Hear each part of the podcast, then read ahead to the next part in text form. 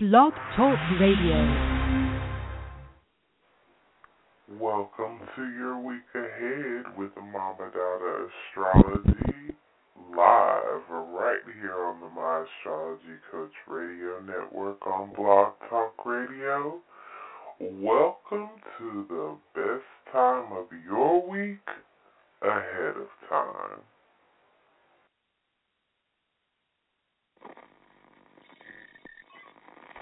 What happened at the New Orleans.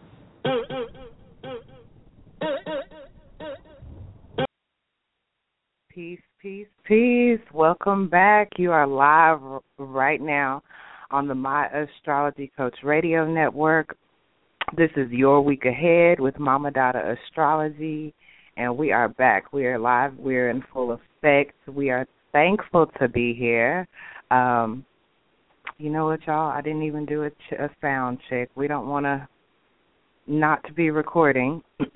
um, but while I'm checking for that, please, please, please uh, allow me to show reverence, honor, and respect to our divine ancestors, um, our righteous ancestors, Ashe, and our fearless leader here at my astrology coach, um, Brother Ampu.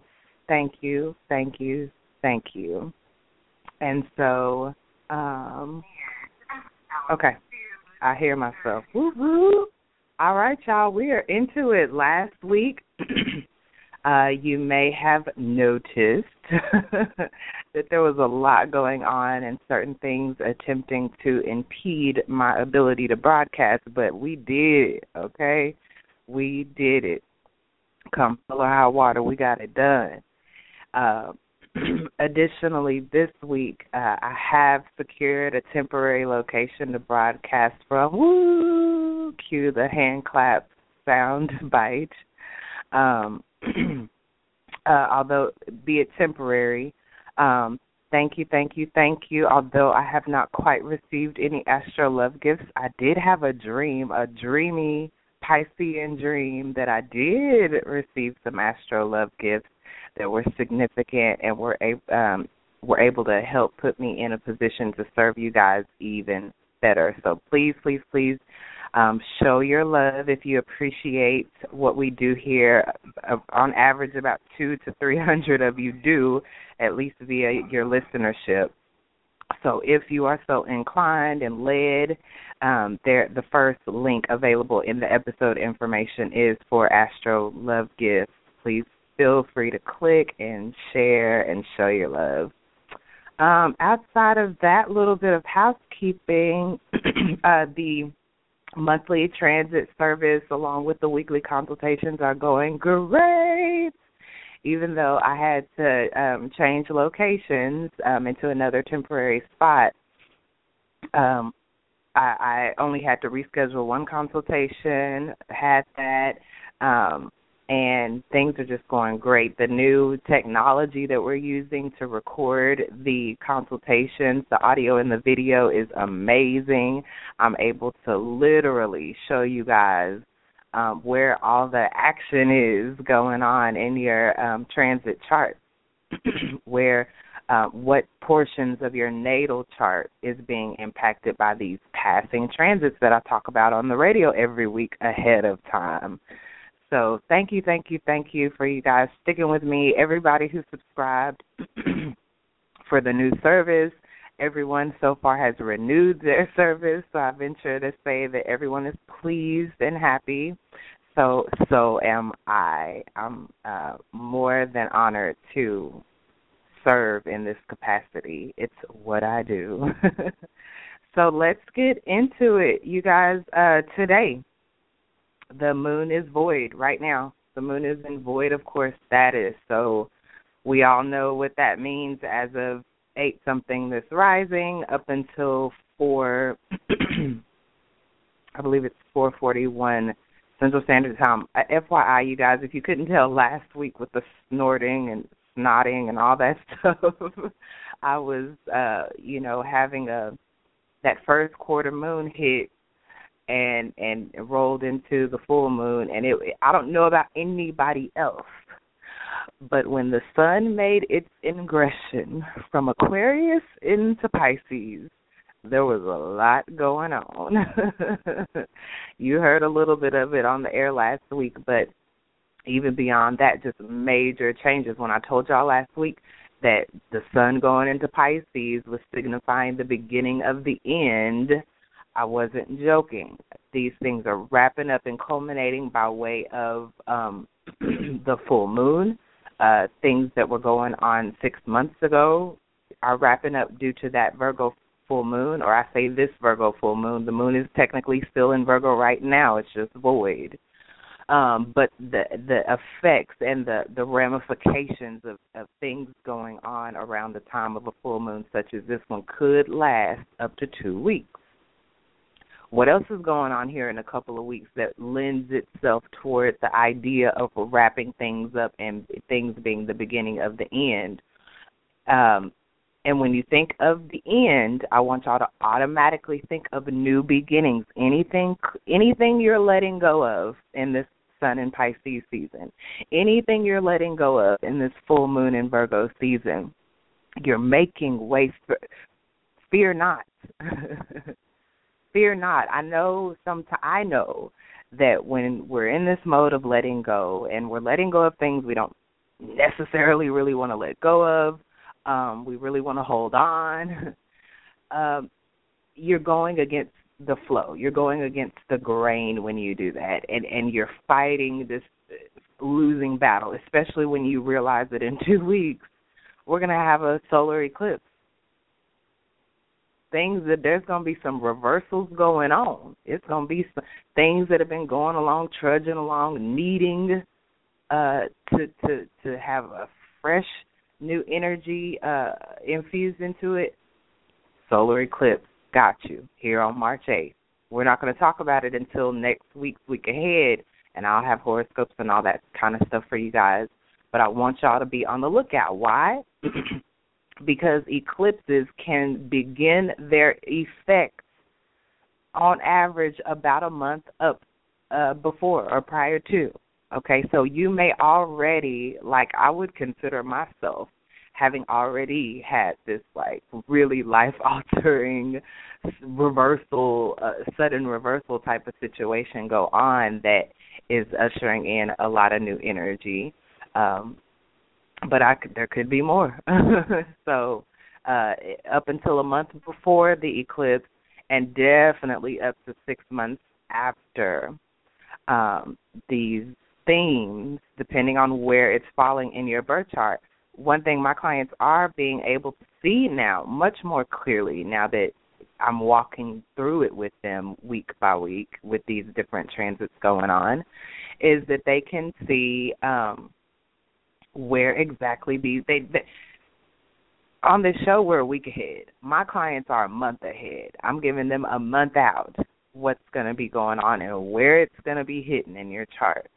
And so you're really able to have these areas of life that you can kind of focus on or narrow your focus on at least and hey it's sun and pisces season any narrowing of focus that can go on you know that shouldn't be the aim in pisces season at all but astrology is always going to be here to light the way um, and and point you in a clear direction as to where to look for these energies, how to be proactive about it.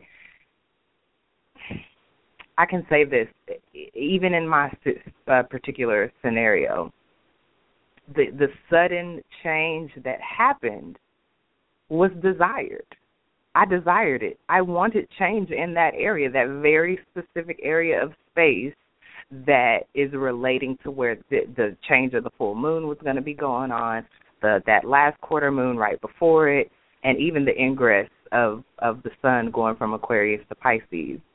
Um, it was exactly what I wanted. It just didn't look anything like I thought it would. I never imagined that I would make such a significant transition um, of where I'm broadcasting from, doing consultation from, hand, uh, conducting business from. I never imagined that it would transition in the way that it did, the how. That's that's what you don't that's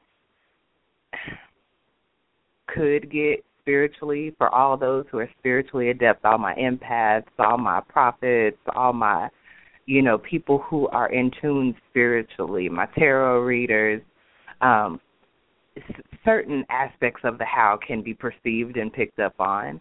Uh, but that's kind of the thing that I wouldn't necessarily be able to tell you. I can tell you this is going to happen. This is has the potential to happen.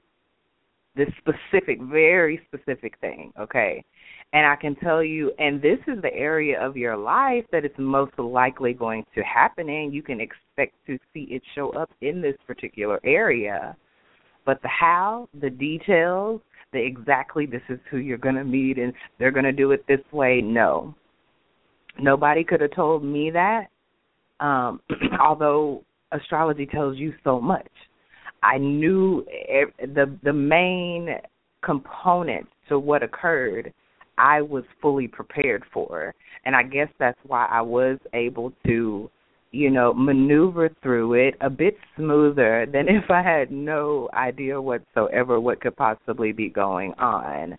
Um, obviously, I was still able to broadcast the show. I had to whisper a little bit and be a little cautious about um, being overheard. Um, uh, but I got it done, and and I, I was I'm able to broadcast to you guys today. I got to another location that see and this is when you know you're in the flow and in the vein of where the universe is drawing you to where we destiny means destination but there's a journey along the way that's just as significant uh, if not more than where we are are due to end up so and, and your natal chart your birth chart i mean it spells it out it just spells it out what your destiny is, what you is for all intents and purposes contracted to come here and do, okay? So what I'm I'm saying that for is to say utilize the tools that you're given. If it's tarot, use tarot. If it's astrology, use astrology. But don't in a sun in Pisces season once again, don't try to pin anything down. It will be an exercise in futility. um, there's more energy coming through Pisces in the coming weeks, so this is not going. This energy isn't going anywhere anytime soon. You better get real. This first alignment I'm gonna talk to y'all about, which is the Sun Neptune conjunction that I mentioned in last week's show, that starts off the whole entire week ahead this week is going to be a really good dose of this Sun um, conjunct Neptune and Pisces energy. We're going to get a, another really good dose of this strong Piscean energy uh, to help us get more familiar and traverse a bit more smoothly through this territory because guess what? Mercury's going to be in Pisces soon. Then uh, Venus is running pretty much neck and neck with Mercury right now. Now that Mercury's gone direct and it's going full steam ahead. So if you're having a hard time right now and you ain't really feeling Pisces season all that much, then listen up because this show uh, right here is going to help you get your bearings just a little bit more. It, it can be tricky because, once again, you can't pin anything down. It can be tricky, once again, because Neptune comes to blur every line. There are no boundaries in Pisces. That's where art resides. Who who who can put a rule on art and artistic expression? That this is this is the area of space where imagination resides how can you tell somebody what to and what not to imagine? There are no boundaries. There are no rules in Pisces, so to speak. Okay? And if you don't deal well, it's it's also a water sign. So it's emotional. And if you don't deal well in energies like this, I got the remedy for you, but you have to be open to it. Neptunian energy, Piscean energy, 12th house energy it requires us to be open.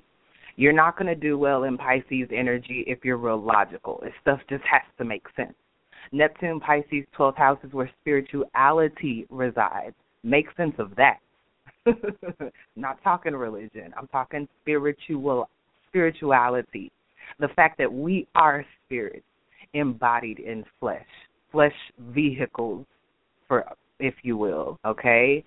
And so let the logic go for now and let your imagination and creativity come in. I'm I'm dealing with a scenario right now. I have already relegated myself to the fact I'm not going to pin anything down and that I don't want to before eclipse season cuz whatever you think is going on going along in a particular direction, let a solar eclipse happen on March 8th and find out if it don't switch up on you. Let that lunar eclipse happen on March 23rd and see if something don't switch up on you. Then you got on the 20th the sun ingressing into Aries, meaning spring equinox. We change in seasons. So you might want to figure out how to get comfortable going with the flow now while the sun is in Pisces, while we all have access to uh, you know, a more spiritual self expression, while we all have access to a more creative and imaginative self expression, while we all have access to a, a will that is inspired and led by our dreams, um, inspired and led by our meditation time. If you not if you if you don't know how to sit down, quiet your mind and let go in those types of ways also, it's going to continue to be a difficult time. It's going to be like trying to pin the, you know, tail on the bullseye in the dark. Good luck when you could simply relax into the darkness, into the void, and bathe in it. Bathe in the the the waters of Pisces that that that would take you over or drown you. If you're, I was consulting with a client this week, and uh, this particular client has a lot of stuff going on with Neptune and Pisces and 12th house energy as well. And my wisdom was simply to if you're not fighting, just imagine being at, at an ocean on a beach, right? And the waves are just crashing one after another, one after another. You stand up, the next wave crashes you over and knocks you down, right? What if you stopped fighting the waves and fully relaxed into them and allowed the waters to take you where they want to go? There aren't any boundaries. Let me go ahead and jump into it, you guys, because I may have gotten a little ahead of myself, but I'm I know I'm right on time, so it's all good. The only thing we didn't finish in last week's episode, please go back and listen to it. Um, I listen, y'all. I I listen to my own show. I mean, I go I go by my own notes for the show from week to week when uh when things are going on. I'm I'm checking in because we already did this ahead of time, and and I, and it it bears referencing, especially when things are going on all around you, and it's like, what the heck did she say was supposed to be going on today? Because something is going on. Um. So yeah, we got the void today. Yay! The moon into. I told y'all last week the moon goes into Libra right here after um, the moon gets out of void status here at 4:41 p.m. Central Standard Time today. The moon enters Libra, and I told y'all last week that it would be a much welcomed energy, I'm sure, because Libra just wants to get along. Okay, Libra wants to be harmonic, di- diplomatic. Libra wants to compromise. Um, so the moon being where we're most comfortable and, and, and representing our instincts and emotions, we will be most satisfied here over the next few days being at peace. Yeah. Being being relaxed, um, uh, uh, and being social. Libra is very social. It's ruled by Venus. Um, it since it is Venus ruled, simply watch for any excessive laziness or overspending. Um, but the the feelings that Libra may arouse in us, um, you know, wanting basically being willing to put another before you, or at least consider the other person at all when the moon's in Libra. Libra is the scales, right? It wants to balance everything out. So it's just the it's the opposite of Aries. Aries is first house, Libra is seventh house. So whereas Aries is self and me and my identity, seventh house I, have I have recently been adding this in here because I think it's significant. But not only is seventh house the opposite of Aries self, so it's others, but it's also our shadow self, the parts of ourselves that we don't want to, to identify with, but that continues to play out in the manifestation of these others in our lives. Think right now of the person who gets on your nerves the most. Take a second to think. Who gets on your nerves the most? That is in your uh, environment of people or others that you communicate with on any regular basis, right? They get on your nerves. They're you. Yeah. Mhm. They're you. They are manifestations of these parts of yourself since you don't want to consciously acknowledge them they done popped up on your tail in the way in the form of another person me too so i am you know especially while the sun is in pisces and we have access to this really forgiving energy because there's the boundaries go away right so it's not even about who did what to who and what she said and you half the stuff you don't even remember. Can't even verify the facts. This is the season to let it go. The moon was full a couple of days ago. Now it's waning. That means it's decreasing in the part that we can see. It's the, moon never changes size, but what the part of it we can have visible access to is decreasing, getting smaller, waning. Okay, so it's it's ripe for that reason to let go, to go with the flow of the moon. The moon's let shedding its light. You, it's time for us to shed, right? We're in this last zodiac sign of the twelve signs. Starts off in Aries, ends in Pisces. We're in the last zodiac season. Aries starts off on March 20th, a whole new 12 sign season, sun, sun cycle, solar cycle, right? So that that has an element of ending or closing out. The full moon waning has an element of ending or closing out. So if you're in that mode, you're on the right track. Because when eclipse season comes here, the fir- very first one in just a week, a little over a week, and that and it's a new moon. So, yeah, closing out, letting go, releasing, purging. It's it's this is it. This is it. If you're doing that, you're on the right track. If you're trying to hold on, keep things status quo the same, you're going to be the only one mad.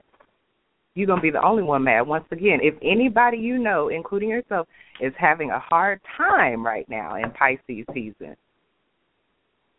just don't want to let go. That's all I can really tell you. More than likely, it's the issue of not wanting to let go, not wanting to rock the boat. Y'all give me a quick second for some water.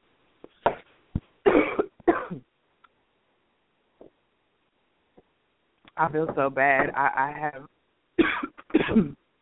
I mean, ever since last week, y'all, it's just, it really is a testament to the significant changes that are afoot for all of us uh like I said, if stuff tends to happen to me ahead of time, that's probably why out of all the formats I could have done a show in, being ahead of time and having that theme on the entire show from week to week, it, it comes naturally to me. um, a lot of times when these particular alignments, like a full moon, I had full moon events happening to me three and four days before the full moon. so it's like I get these downloads spiritually, energetically, and experientially ahead of time, and that's why I'm able to offer such assistance such as that. That for that's why my my clients I'm keeping them a month ahead. Ain't nothing gonna sneak up on my clients. They're not gonna miss a Venus return. Of course, they're not gonna miss a solar return. They're not gonna miss, you know, the, the these the vital information that comes along with it at the same time. I had one client, she didn't know the significance of a solar return. And so once I told her that, then she was in a position to max. Um, you guys give me one quick second, one more time, okay? Thank you. Be right back.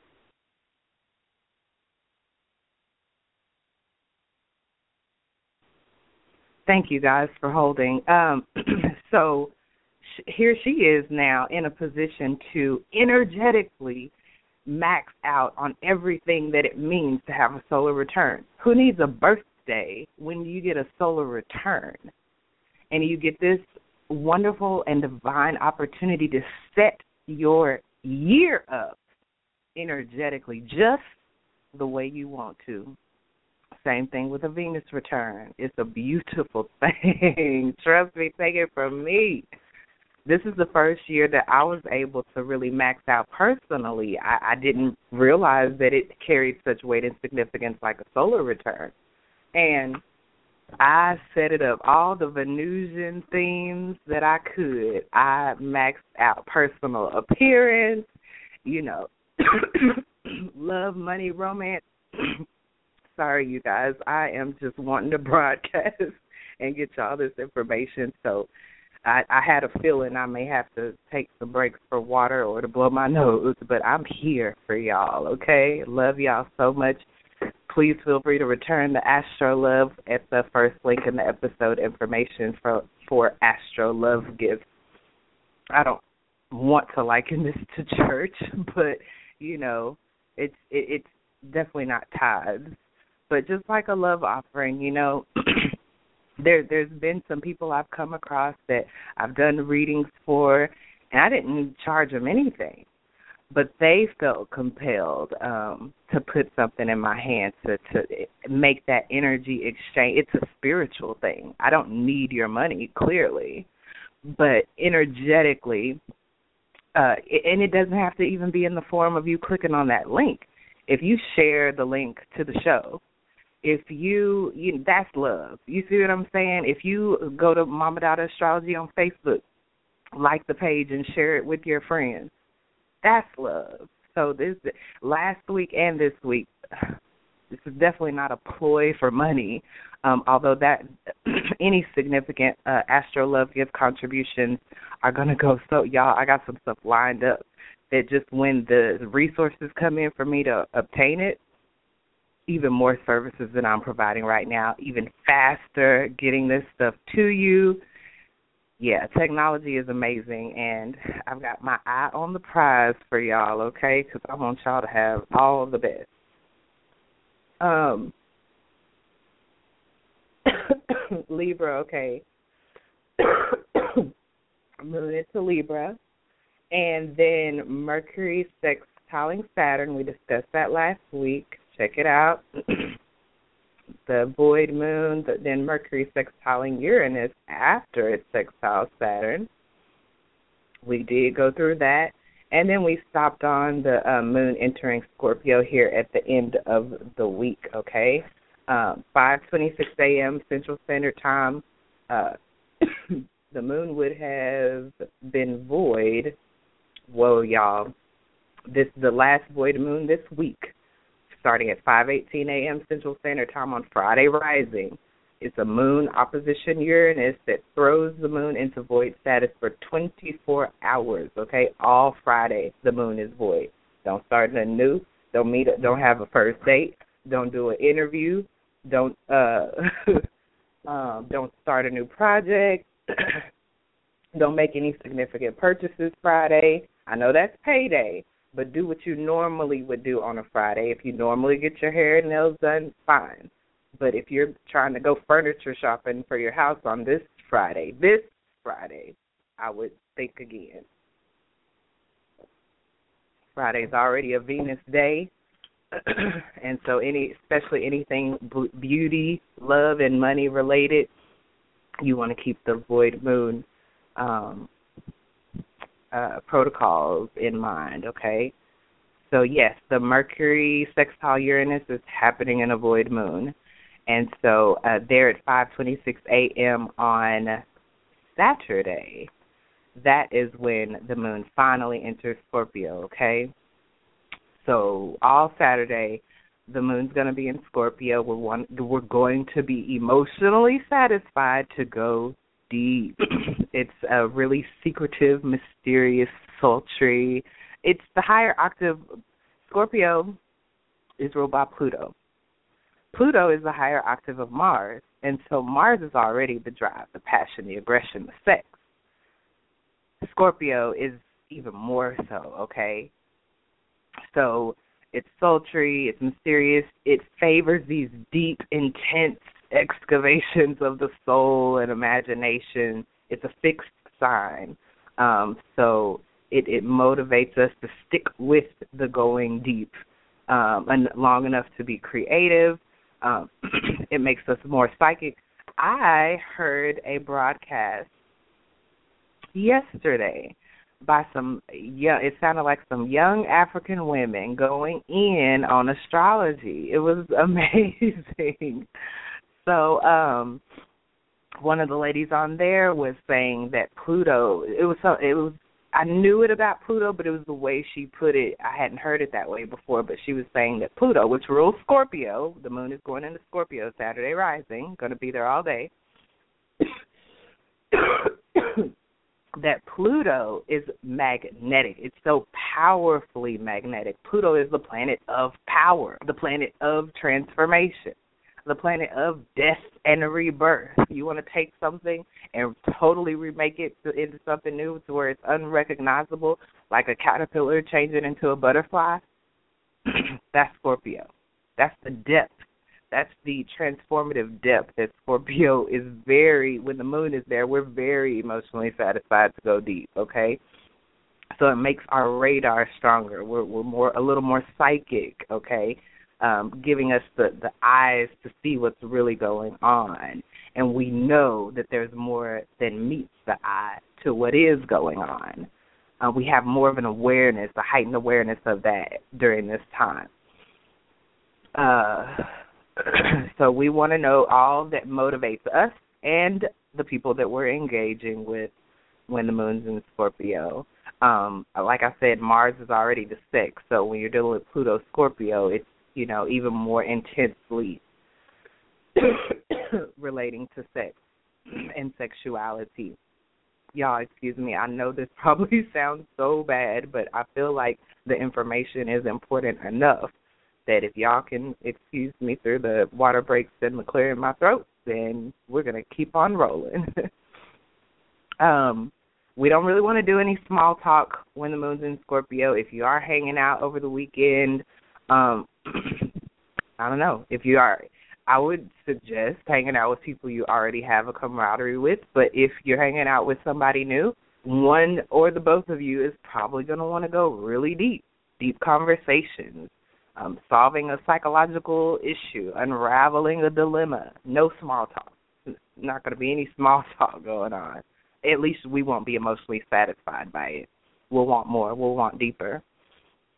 Um, so much so we'll want to get to the root cause of any suffering. Pluto, Scorpio is a really good healing energy, okay? Because we can get to the root. We're going deep enough to get to the core. um and and we're really not afraid scorpio's so deep it's like you're not afraid to go deep it's like a fearless um kind of energy because we're willing to go into this dangerous psychic territory um but we're so willing to do it because we know that that's the only way we can fully heal is to go get right to the core okay um, we may have a we may find ourselves with a little fascination with the darker side of life and the darker side of ourselves, our shadow selves. And um, anything, you know, like a door marked enter at your own risk, we would totally be willing to walk through it with the moon in Scorpio. Yeah, we have access because we're willing to go deep. We have access to some really intense power internally, okay? Just like with Mars, when I would caution anybody, I'm advising don't play with Mars. When Mars shows up with the aggression and the passion and the sex, it it needs an outlet or it's gonna it could get ugly, right? So when you're dealing with Mars's higher octave Pluto, even more so, because Pluto want to change everything. Pluto want to uproot you from the root, you know. And so um it's a powerful energy to uh allow that power to be a seed, okay? A seed for whatever the new is. The power that comes along that cha- that begins to make these transformations to a caterpillar on its way to becoming a butterfly, that's Scorpio. Um and while the moon is in Scorpio, powerful moves we can make is um sexual healing. I mean, I just told y'all that. So that's something that would be on the menu over the week this coming weekend, right? Uh, Scorpio, it, it it really resonates probably because it's it's a water sign like Pisces, but it really resonates um, with the letting go and shedding of a thing, purging as well.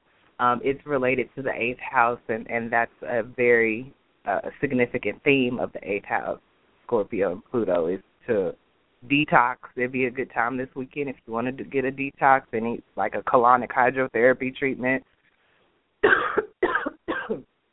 if you want to, any like recycling activity is gonna be good.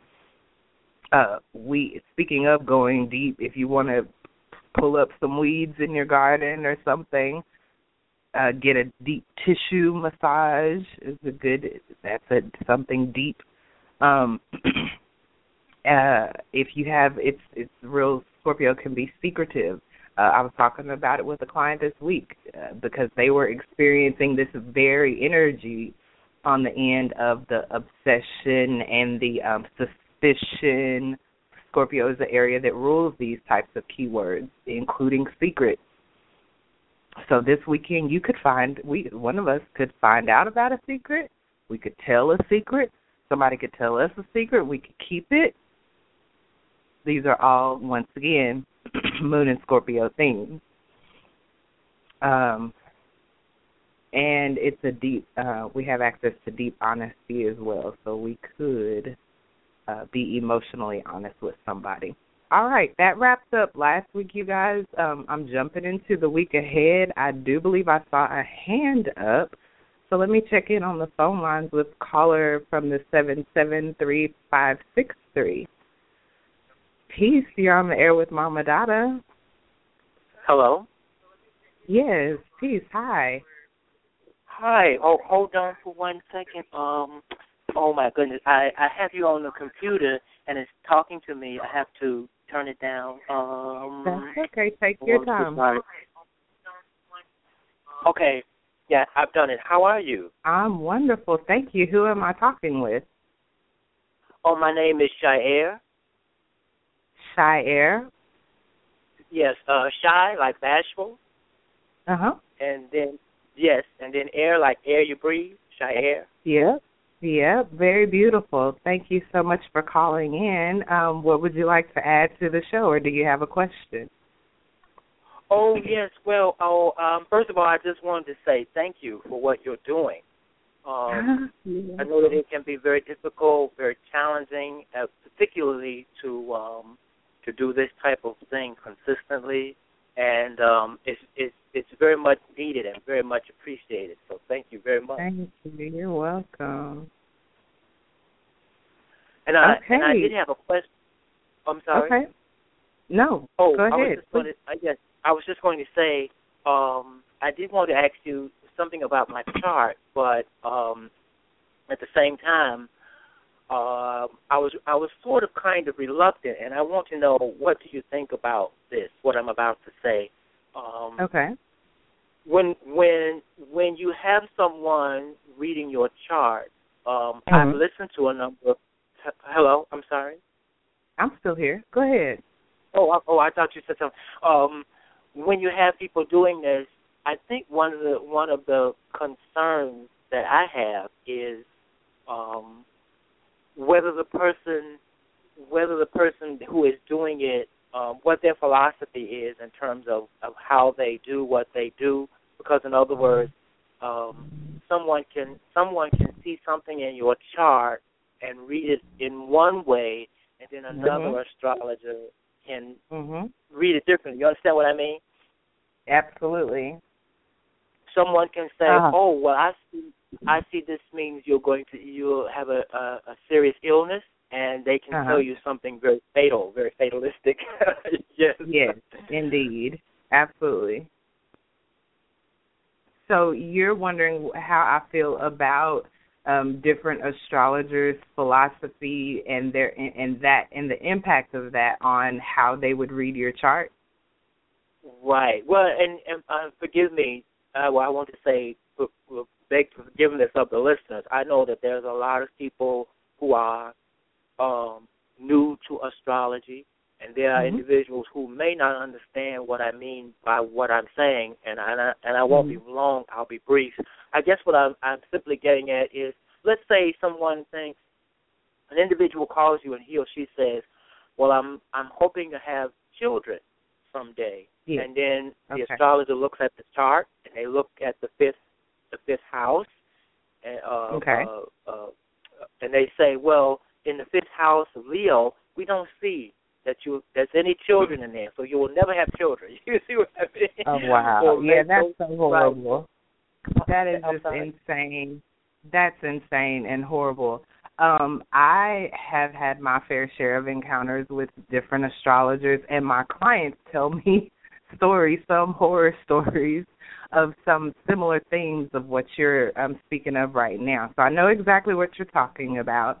Yeah, and yeah, yes, I feel that the personal philosophy of an astrologer is significant simply because it does color the lens that they see a chart through. I Mm, think yes. my particular brand of astrology is appealing because I am giving off a lot of Sagittarius energy just naturally. So naturally I can see the upside upside in practically anything. I don't care if you have the worst chart in the world, so to speak. I, we're going to pull out these strengths that you have. We're going to pull out what is working in your favor. And we're going to get and I'm going to get you some tips, tricks and tools to use on the stuff that would challenge you, okay? Just based on what you naturally natally have going on in your birth chart and energetically in your very expression.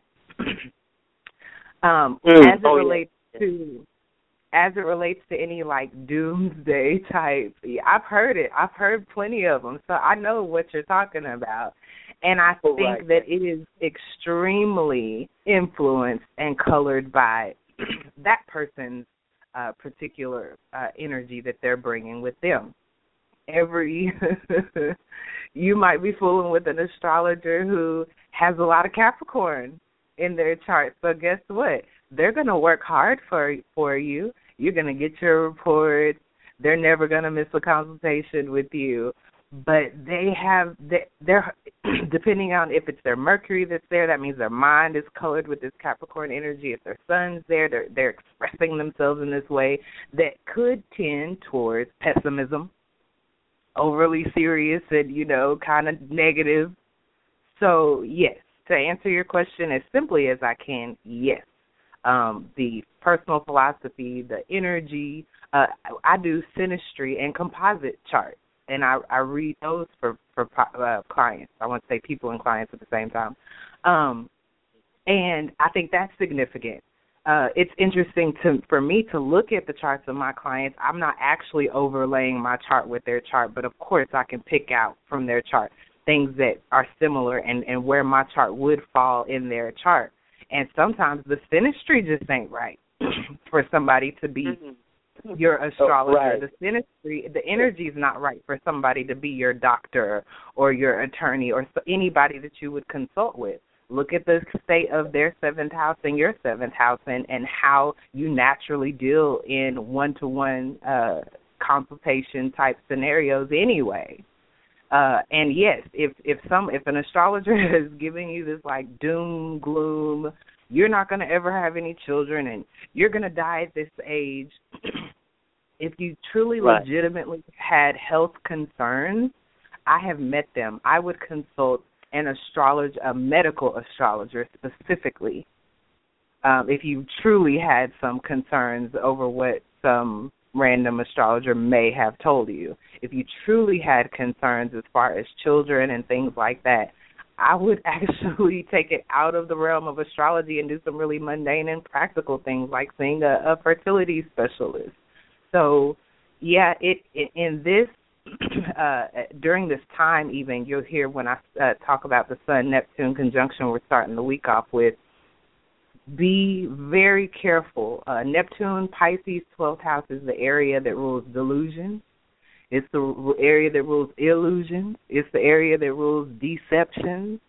Uh, so, with those boundaries being dissolved, the lines being blurred, uh, you, like I told my client this week that was dealing with the Pisces, Neptune, 12th house issues, do something real mundane and practical, like write a checklist just to make sure you're not tripping. Once you can check Mm, oh, everything yeah. off that list and you're satisfied, then you can kind of relax. You know, well, I did check this and I did check this and I did check this. So on paper, I did my due diligence to make sure I'm not being dece- de- deceived, to make sure I'm not walking through it w- w- life with some false illusion. And then you can kind of relax more into Pisces season and these energies that's coming into Pisces here in the coming weeks with a, a, a little more confidence. Okay, so that's going to be a Oh, yeah. continue to be a theme. The potential for deception and illusion and false prophets and everything. Um, so Oh yeah. D- do your part and and be diligent about that and then just leave l- let the rest go because it's just you can't really avoid it to do your part to make sure that you're on track and you're not just walking around life like okay somebody told me this so that's what it's going to be Right. Well, I'm glad to uh I'm glad to hear that. Um th- that was my only concern. I I noticed Okay. that many people will call you up and say there will be people who will say, "Tell me what's going to happen." And, um, And and I'm well because I'm I'm studying astrology, but I'm not proficient in a way where I can actually read it fluently, like Uh-huh. a person just learning how to read. Um, Right. But when I talk when I talk to other individuals about it, the first thing that they would say to me is, "Oh, so you can't tell me what's going to happen, can you?" And I said, "Well, it's not so much about telling you exactly what's going to happen, but telling you about the possibilities, about what Yeah. the weather is like." Because it Exactly. I can tell you, oh, I can tell you Wednesday it's going to rain a lot, but I can't tell you whether you're going to get soaking wet or not. I don't know whether Yeah. I don't know what you're going to do with the information that it's going to rain a lot. Are you going to go and stand right out in the rain or what? So you see what I mean? So Yeah. yeah. It, but anyway, I, I I want to let you go, but I did want to say that um my birthday is February the second, Aquarius okay. on Groundhog Day, and um Oh, and I was happy belated birthday. Mm, yes, and I was born on a Wednesday. oh look I- at um, you. Yes, I was I was thinking, and and maybe if we can talk later, you can let me know. I was wondering, um, I'm I'm consistently thinking that it is significant the fact that um, I, I look at my birth time, and it happens to Mhm. be that the sun is in the third house, um, Okay. Gemini, and that oh, oh Well, the wow. sun the sun is in the third house of Gemini, and Uh-huh. and and I'm born on a Wednesday, ruled by yes Mercury, yes and also too the sun. oh, excuse me, the moon was in Gemini. My moon is in Gemini. My sun is in Aquarius. so there's so right. much Gemini in me. Yeah, and then Um, air also because you've got access to that Aquarius energy by way of your sun. So yeah, when you said you were born on a Wednesday, the first thing that came to my mind was, "Whoa, you came here with a message for somebody." So yeah, because that's that Mercury, that's that energy of having a message. So I'm uh, definitely looking forward to speaking with you. I've recorded your name, your number, and your birthday. Lucky you, being an Aquarius. Um, and uh, I, I definitely want to follow up with you, Shire. Is that okay? Oh yes, I appreciate it very much. Thank you. I appreciate you. Make sure you keep listening, especially when I get to the horoscopes for these different um transits that are coming. Obviously, you want to listen out for your sun sign, Aquarius. You want to listen out for your moon sign, Gemini. And do you happen to know your rising or ascendant sign? Um, there's some discrepancy. Um, for the longest time, I thought it was um, Sagittarius, but it turns out really? that it's most li- more than likely that it is um, Scorpio. That my rising sign is Scorpio. Do you not know your exact time of birth? Oh yes, I do. But um, and I don't know if you want. I don't mind telling it, but if you want me to tell it on air or wait later. But well, no, even, I'll even with you here. I'm just wondering why there would be a discrepancy if you know your exact time of birth. Hmm, that is a curious thing because because um there are people, there are others who have done the chart and have suggested to me that when you do different houses and such, that it will land in different places. There's also, and this may seem strange, there is also a discrepancy as to where your um ascendant sign should be. There are books that tell you where your ascendant sign is in the first house. But then there are other things that suggest, though, your ascendant sign is actually in the 12th house. So okay. It's, it's, well, it is the delineation. It is the your anyone's ascendant is the delineation marker that separates the 12th house from the first house, but we don't look at it in terms of that. We look at these lines, be it a Placidus house house system or a equal house system. That line of delineation marks the beginning of a house.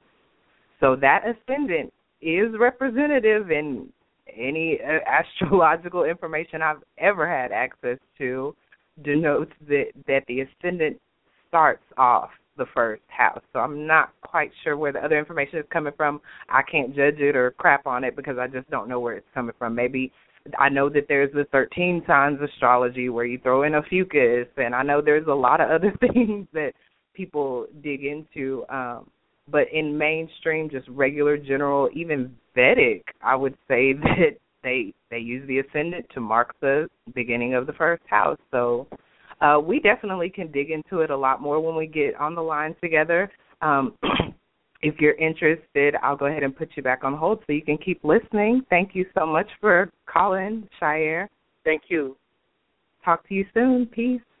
All right. Bye. You're welcome. Bye.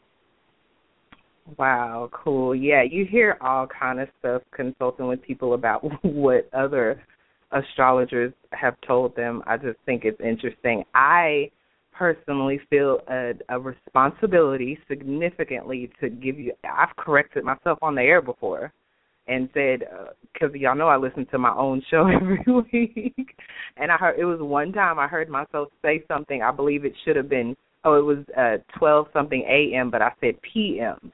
And when I was listening back to the show, I'm like, how the heck can it be p.m. That ain't right. And then I came on the air the next week and corrected myself for you guys. So I think it's vitally important to be accurate. That's the blessing and the beauty of astrology. You can pinpoint everything with precision, with mathematical and scientific precision. So no, I don't know how something is going to play out. Like Shire was saying, no, you don't know the details. I can't tell you exactly it's going to happen in this way, and you're going to be feeling like this. No, I can't tell you about your internal I can tell you about your internal nature and makeup, but I don't know the intricacies of the details that are going on inside of a particular person because of many, many factors. But yes, we can paint a very, depending on the astrologer, we can paint a very vivid, colorful, full of details, just not the exact uh, procession of events. Well, this is going to happen first, and this is going to happen but yes, we can paint a very vivid picture uh, and give you m- much details, much details to fill in the picture, what to expect on any given day and time. Period. Okay. Let me roll into this. Uh, I think we only have, yeah, we're pretty much at the hour mark. So let me roll on because I don't want to get behind like I was before, where we're doing next week's show, still covering this week's information. Sun in Pisces conjuncting Neptune. Sun and Neptune are getting married, so to speak, whenever I do a new moon and talk about how the sun is conjunct the moon I call it they're they're buried, they're together in the sky, as opposed to a full moon when they're opposing each other and they're in opposite spaces in the sky. The Sun and Neptune are getting married in the sky Sunday, February 28th at 9:47 a.m. Central Standard Time. So we start the week off with this increased sensitivity. This is what the Sun the luminary, the sun, you can look up in your nearest sky right now and see the brilliance and the power of the sun, okay?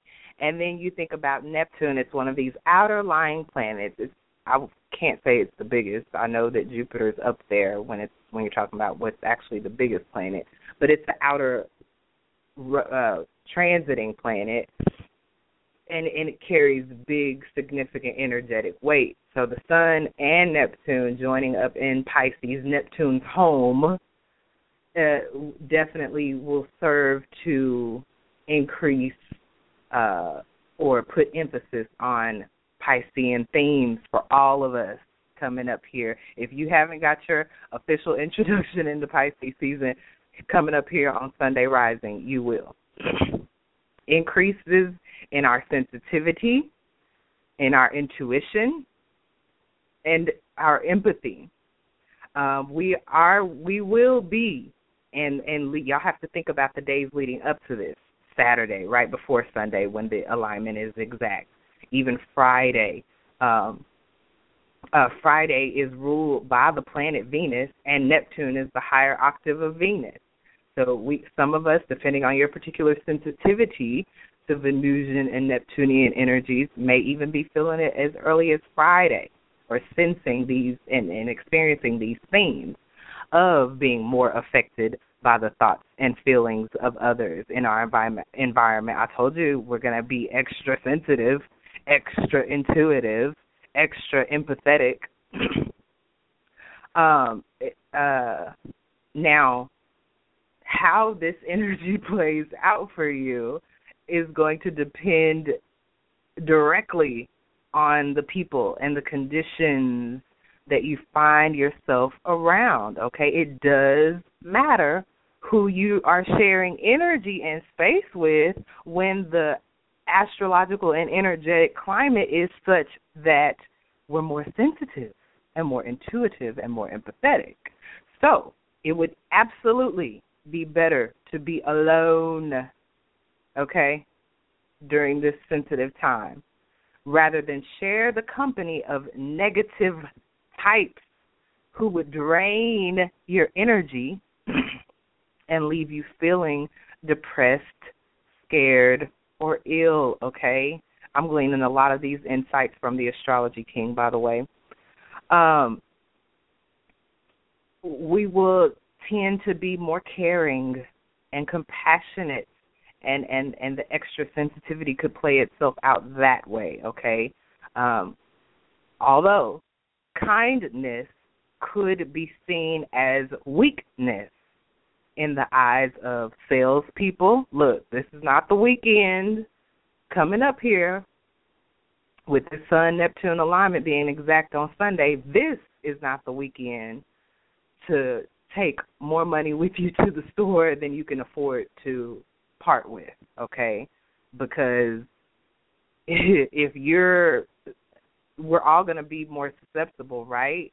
But then if you have these tendencies anyway, you're going to look like straight up bullseye target on your back by certain salespeople, loan sharks, drug dealers, psychic vampires, okay? Um people that who would who, who that there are people if you have not met them yet i am a living witness there are people that need your energy to survive that's why they call them vampires psychic vampires energetic vampires They can't thrive without you. Ply of energy. And that's going to be real prevalent around this time, okay? So don't say Mama Dada didn't warn you. we all will have an increased interest in the spiritual world, okay? That's going to be stimulated within us. But that is what I was talking about. That same thing could make one who may already have susceptibilities toward this wide open for false prophets and conspiracy theories, okay? Now, y'all know I'm not going to leave y'all hanging. I'm going to give you the tip you need to get through this weekend as unscathed as possible. And what I'm here to tell you is that setting boundaries, yes, I know. I said setting boundaries in the climate of Sun and Pisces where boundaries are being dissolved. But just like I told my client, and just like I uh, mentioned with Shire, there is no room for logic in the Sun and Pisces. There is no room for logic when the Sun meets up with Neptune in Pisces.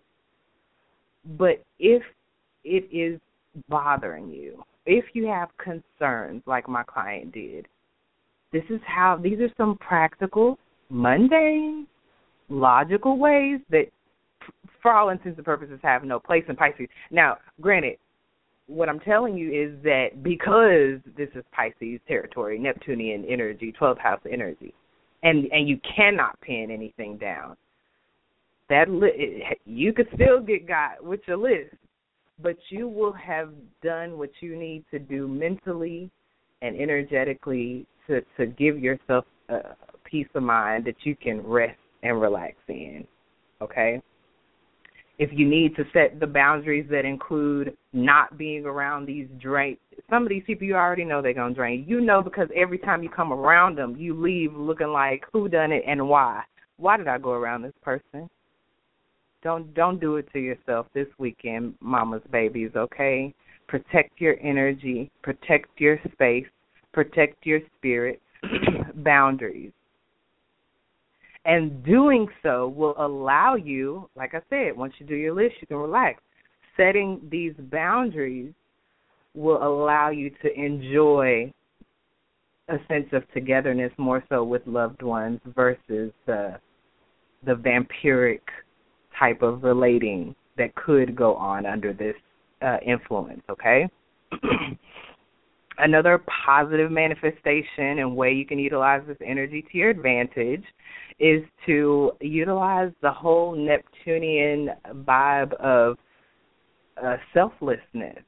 Now, Virgo, the very opposite of Pisces, is that service, that daily service and work that we do, but it tends more towards actually being compensated for that work. That's why sixth house pretty much rules the employers where you would go for a job, right?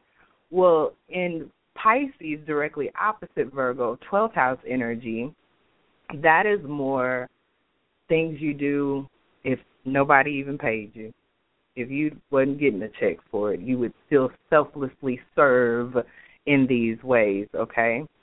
And so during a time like this with Sun joining up with Neptune and Pisces, if you feel any inclination towards joining or learning more about environmental, charitable, social, community work or groups, joining a group or learning more about the work, you're you're in the vein. You're on the right track, right? Um, anything spiritual, any subjects that are spiritual or occult subjects, 12th house is a really hidden house, so any occult subjects would be held uh, contained in this area of space.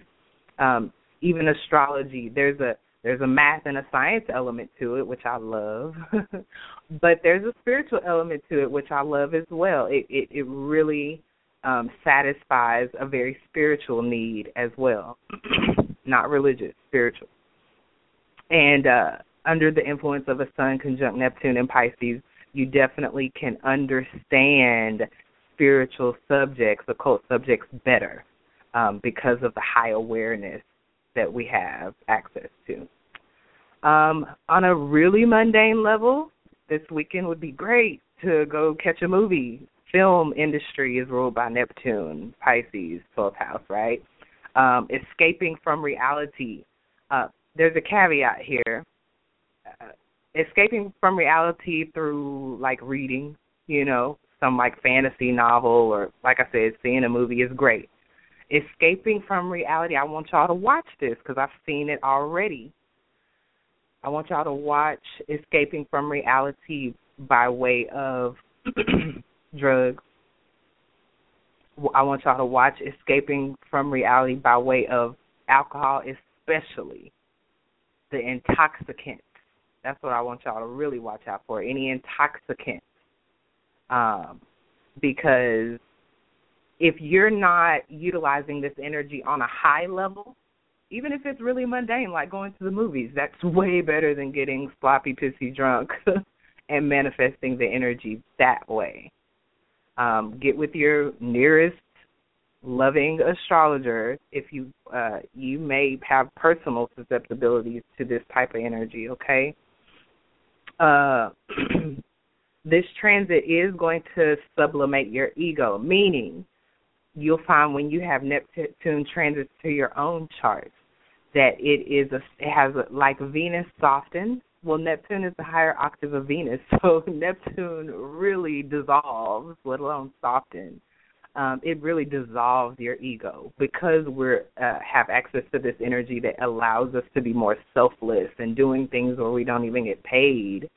Um, the ego's gone because that's not egoistic at all. Ego wants that compensation, run me my money, okay? Um, so to take advantage of this transit and the very sublimation of our egos, the dis, uh, the dissolvance of it, um, we can still improve our self esteem with the use of Neptunian things like mirrors and cameras. You may be do you know feel quite satisfied this weekend to film yourself on your camera phone and post it, you know, or not because it's 12th house, so you could totally keep it to yourself. Um, or you could just use your heightened imagination that we all will have access to to work out the best and highest way to utilize this energy, okay? Some celebrities that were born with the Sun and Neptune conjunct in their chart, although not necessarily in Pisces, Lisa Bonet, the um, actress from A Different World. She actually had has Sun Neptune conjunct in her natal chart in the fifth house of acting. So that's awesome. Jamal Mashburn also has the Sun Neptune conjunction in his fifth house. But fifth house is not only acting and gambling and romance and dating, but fifth house is also sports. So Jamal Mashburn, house to in conjunction. Nick Van Exel, another sports legend, um, has the conjunction crossing in between two houses. I hadn't even seen this in another person's chart other than mine. How you can have a conjunction, two planets or points within a 10 degree orb of each other, depending on the astrologer, depends on the orb they'll use. Some, you know, keep it down to five, but reasonably within a 10 degree orb, um, that they're together. That makes them conjunct. And Nick Van Exel had the sun has the sun in his 11th and Neptune in his 10th. So they're conjunct, just in different houses or areas of space, which opens up uh, additional possibilities for the energy of the conjunction to play out. Okay. Now, for my babies, I've got horoscopes so y'all can max this stuff out, right? For my Pisces, Decan 1, um, and it, this is mostly going to be affecting Decan 1, but I want everybody to listen, even if it's not your Decan, because, um, first of all, this conjunction is happening at 9 degrees. The first Decan is there's no zero degrees, but that first degree into the ninth, ninth degree, that's Decan 1. And this is happening at the ninth degree, at the very end, which is that close to Decan 2. So just listen up, and I'm sure you can glean something from it. Pisces, Decan 1, those born February 19th to 28th, you got the conjunction in your sign, okay? Your intuition is going to be popping, um, spiritual insights coming through, like, whoa, through meditation and dreams right now. This is familiar and natural territory for you. So all I will say to my Pisces, especially Decan One, you're the one you're you're in those people that need to set those boundaries and and who can benefit from the environmental, charitable, social or community working groups because if you're using this energy once again to the highest way that you can, possibly can, you don't have to worry about the energy vampires and the you know the the sharks and the you know pe- people that would attempt to get over on you because you're already accessing that energy in the highest way. Two you can't two things can't occupy the same space at the same time. So if you're hitting high, can't no low fuck with you. Okay? So remember to hit high, Pisces Decan One. Uh Gemini Decan One, those born May twenty first to thirty first. Y'all are dealing with the square. This energy is squaring you. Also Sagittarius, Gemini and Sag are two ends, opposite ends of the same pole. For my Gemini's Decan One, this this square could could prove quite stressful. Okay, um, so you're the one definitely my Gemini's and my Sagittarius is. It would be better to be alone this weekend rather than be around some people who gonna leave you looking crazy, scared, ill, depressed, drained. Okay. Um, you could be easily picked out to be picked on by people who see your kindness as weakness, Gemini and Sag, okay? Uh, for my Virgo Decan 1, uh, and that Sag Decan 1 was uh, those born November 22nd to December 1st. Virgo Decan 1, those born August 23rd to September 2nd, y'all are dealing with the opposition, sun and moon lined up right across from you in the perfect tug of war. or the perfect balance, okay, depending on how you want to play this. okay, Virgo Decan 1. Um, this energy can be felt as soon as tomorrow, the 25th, and all the way through the 29th. It's exact on the 28th, so um, a few days before and a day after. Virgos, your, um, you know, it, all the same things really, except just more of an emphasis on the other. Okay, since it's going through your seventh house of open enemies. Okay, of um, people you partner up with in in whatever way, business, romantic. Um, that would be a specific area I could tell you if if if there's gonna be any conflicting energies, it would likely be coming through somebody else. So you more than anybody may end up, you know, flying solo this weekend. If you can, if you can't fool with some Neptune Neptunian type people, get your get. If you gonna fool with some people, Virgos, get get around some creative types, some artistic types. Those hitting high on that Neptunian energy already, just off top, creative, artistic, um, uh, spiritual people yeah, do that instead of the draining energy vampires who want to deceive you, okay? Cancer Decan ones, those born June 21st to July 1st, woohoo! You and Scorpio are dealing with the trine. You're a water sign just like Pisces, so there's this really easy flow of energy to uh, I don't know what you're listening out for to your sun sign, to your ascendant, to your moon, if you're a woman for sure.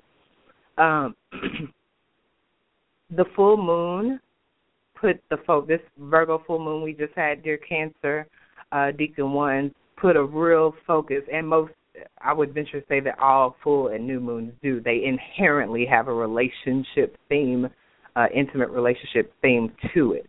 But due to this particular full moon, uh, for my Cancer Decan ones, is going to be an excellent time I told y'all y'all got the trine Cancer and Scorpio to to this Pisces energy. So yeah, it's an excellent time for romance cancers, okay? Whatever your dreams are, you will have the motivation to make them come true. Scorpio is not missing y'all. Y'all got the trine as well. Decan One Scorpio is born October 23rd to November 1st. your increased sensitivity specifically or psychic ability is likely to make you feel a little anxious, Scorpio, okay? It's a really easy flow of energy, so that doesn't that's not always easier to deal with a trine. Trines are awesome, they sound great. Most of the time they are great. But uh it's also uh, the easiest way for energy to get to you. Um, so you could have you could feel yourself ang- find yourself anxious or confused um, due to Scorpio Decan One specifically. You're having a challenging Mercury transit around the same time, so that that brings in the mental element of anxiousness or confusion potentially. But just trust in yourself, okay, Scorpio Decan Ones, because your initial you're you're freaking Scorpio. You're Pluto ruled. You go deep. You're intuitive. You're watery your initial and strongest impressions will be the most accurate one. Trust yourselves, okay, dear Scorpio. You got y'all got the juice. Don't worry. Okay, Capricorn Decan One, those born December twenty second to thirty first. um, for y'all, this is gonna be a positive experience because of the sextile aspect, a little lesser than the trine, but still very harmonious aspect to your decan, okay, Capricorn Decan ones. You may benefit from the whole, you know, joining in uh, to these different groups, um, d- doing charitable service work, um, where you're not expecting anything in return, community work, and you you definitely, my Capricorn Decan ones, uh, could find yourself better able to understand spiritual and occult subjects at this time as well. Um, Taurus Decan ones, those born between April 20th and 30th, Neptune is actually sextiling your decan for the year. Okay, Taurus. Um, so this definitely makes it a positive experience for you, should um, bringing your hopes and dreams that much closer. For my Aries, Aquarius, Leo, and Libras, didn't forget about y'all, but this particular transit is not making significant impact to those signs in a general sense. You may have a particular personal chart, uh, your natal chart that's being impacted, and if you're an Aries, Aquarius, Leo, or Libra that hasn't been dealing with this Pisces energy very well, please, please, please hit me up. The link's in the episode um, description to email me directly and I can help you out. I can take a look at it for you and see where you can get in, where you fit in, because this Piscean energy is gonna be around for a while, so you might want to get a handle on it. Nah, okay, okay. Um, Monday, after this beautiful alignment, and the energy should still be going on. Then, although the moon does go void, Monday uh, afternoon. 1:55 p.m. Central Standard Time, the moon conjuncts Mars, throws the moon into void status, only for 4 hours though, okay? it is in the middle of the day, so if you have something going on your time, but between 1:55 p.m. Central Standard Time to 5:56, pretty much 2 to 6. Uh just make sure it's not hitting on those void of course themes of not being something brand new, um, not being with people you've never been with during that time, and more reviewing, refining, and editing going on. Getting rid of excess, making to do lists, finding things you may have lost. It's a good time to do that. Okay, so just before 6 p.m. on Monday evening, the moon enters Sagittarius. By this point, the moon will have been in this deep, intense, mysterious, secretive, transformative um, Scorpio waters. And then here, Monday evening, it rolls into the sign of the Archer. Okay, so we're going to go from going deep and being all intense to being really emotionally satisfied to uh in in finding humor in a thing um, Sagittarius is definitely ruling that. It rules the adventure. Um, it rules kind of outdoors. Okay, these are things that are going to emotionally satisfy us as of Monday evening. Um, it wants to roam. Sag wants to move around, about the country, like literally. And we're we're we're uh, we we're we're willing to risk some things for the sake of adventure. We're, we're real. We are willing to risk some things for the sake of fun, for the sake of humor, for the sake of even sports, uh, outdoor uh, exercise activities like riding your bike, taking a walk, riding horses, Sag rules horses, right? There's this in, instinctual need to move around. And if we're not moving around, we get restless and we get bogged down in the mundane, which the archer ain't feeling, okay?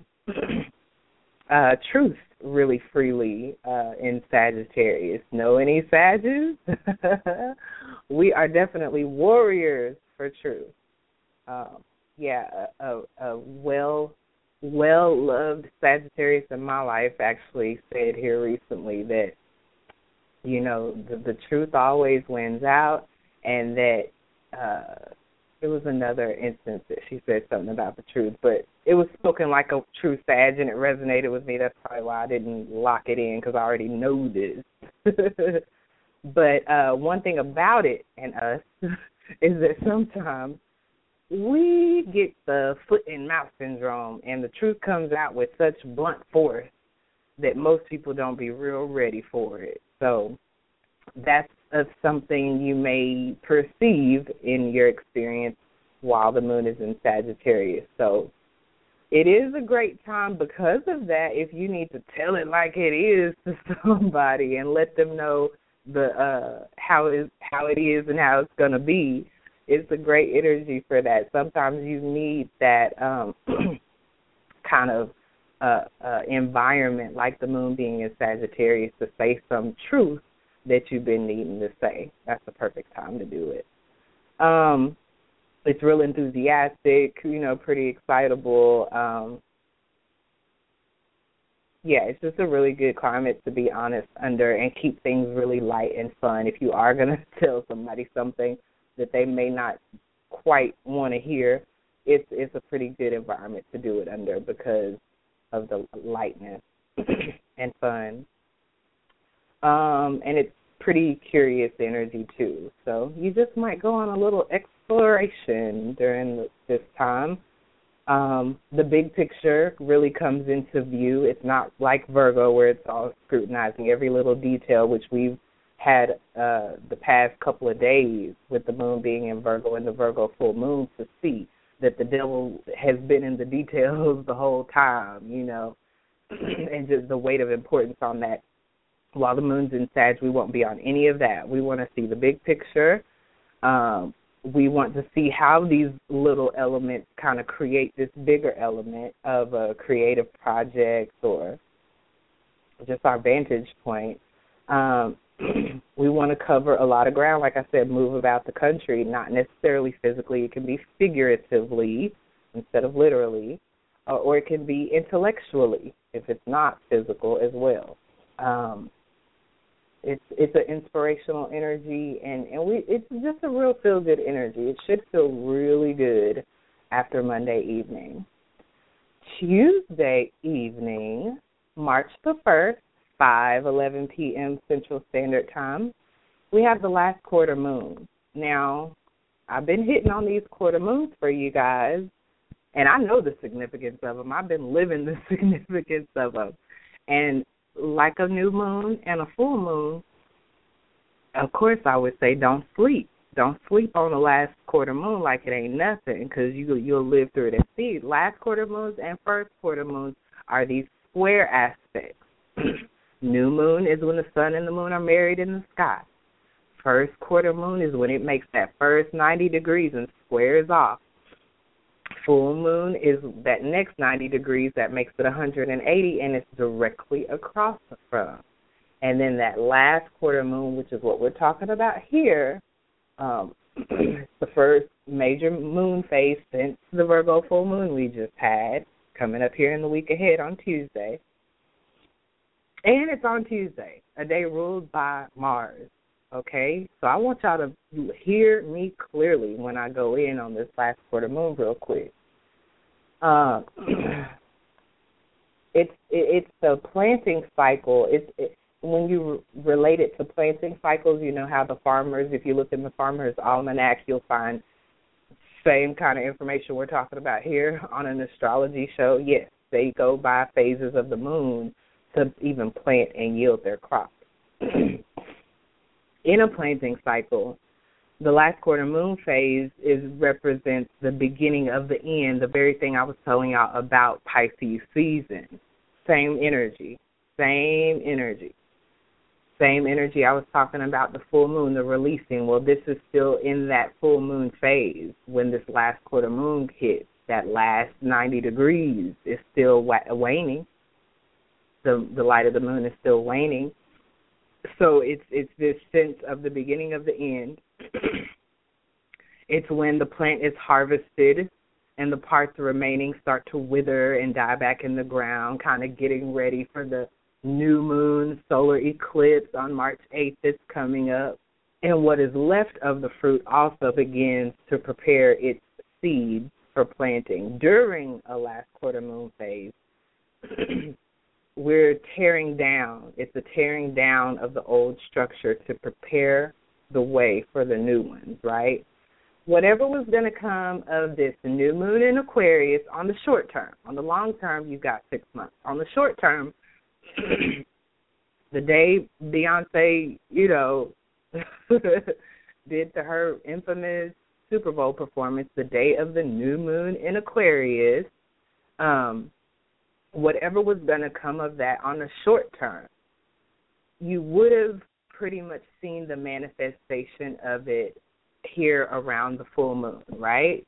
Because the full moon is the is the manifestation time. It is the time that the light of that full moon is shining on what you did, intended, planted back when the moon was dark or new, and if you really haven't seen a, a manifestation of it on the short term, if you haven't seen a manifestation of a long term goal, you have six months. There will be a full moon in Aquarius to complement the new moon we just had on the 8th uh, for any longer term goals. For any short term goals, this time right now would have been it. It would have kind of been making itself known to you in the light of the full moon regarding two weeks ago.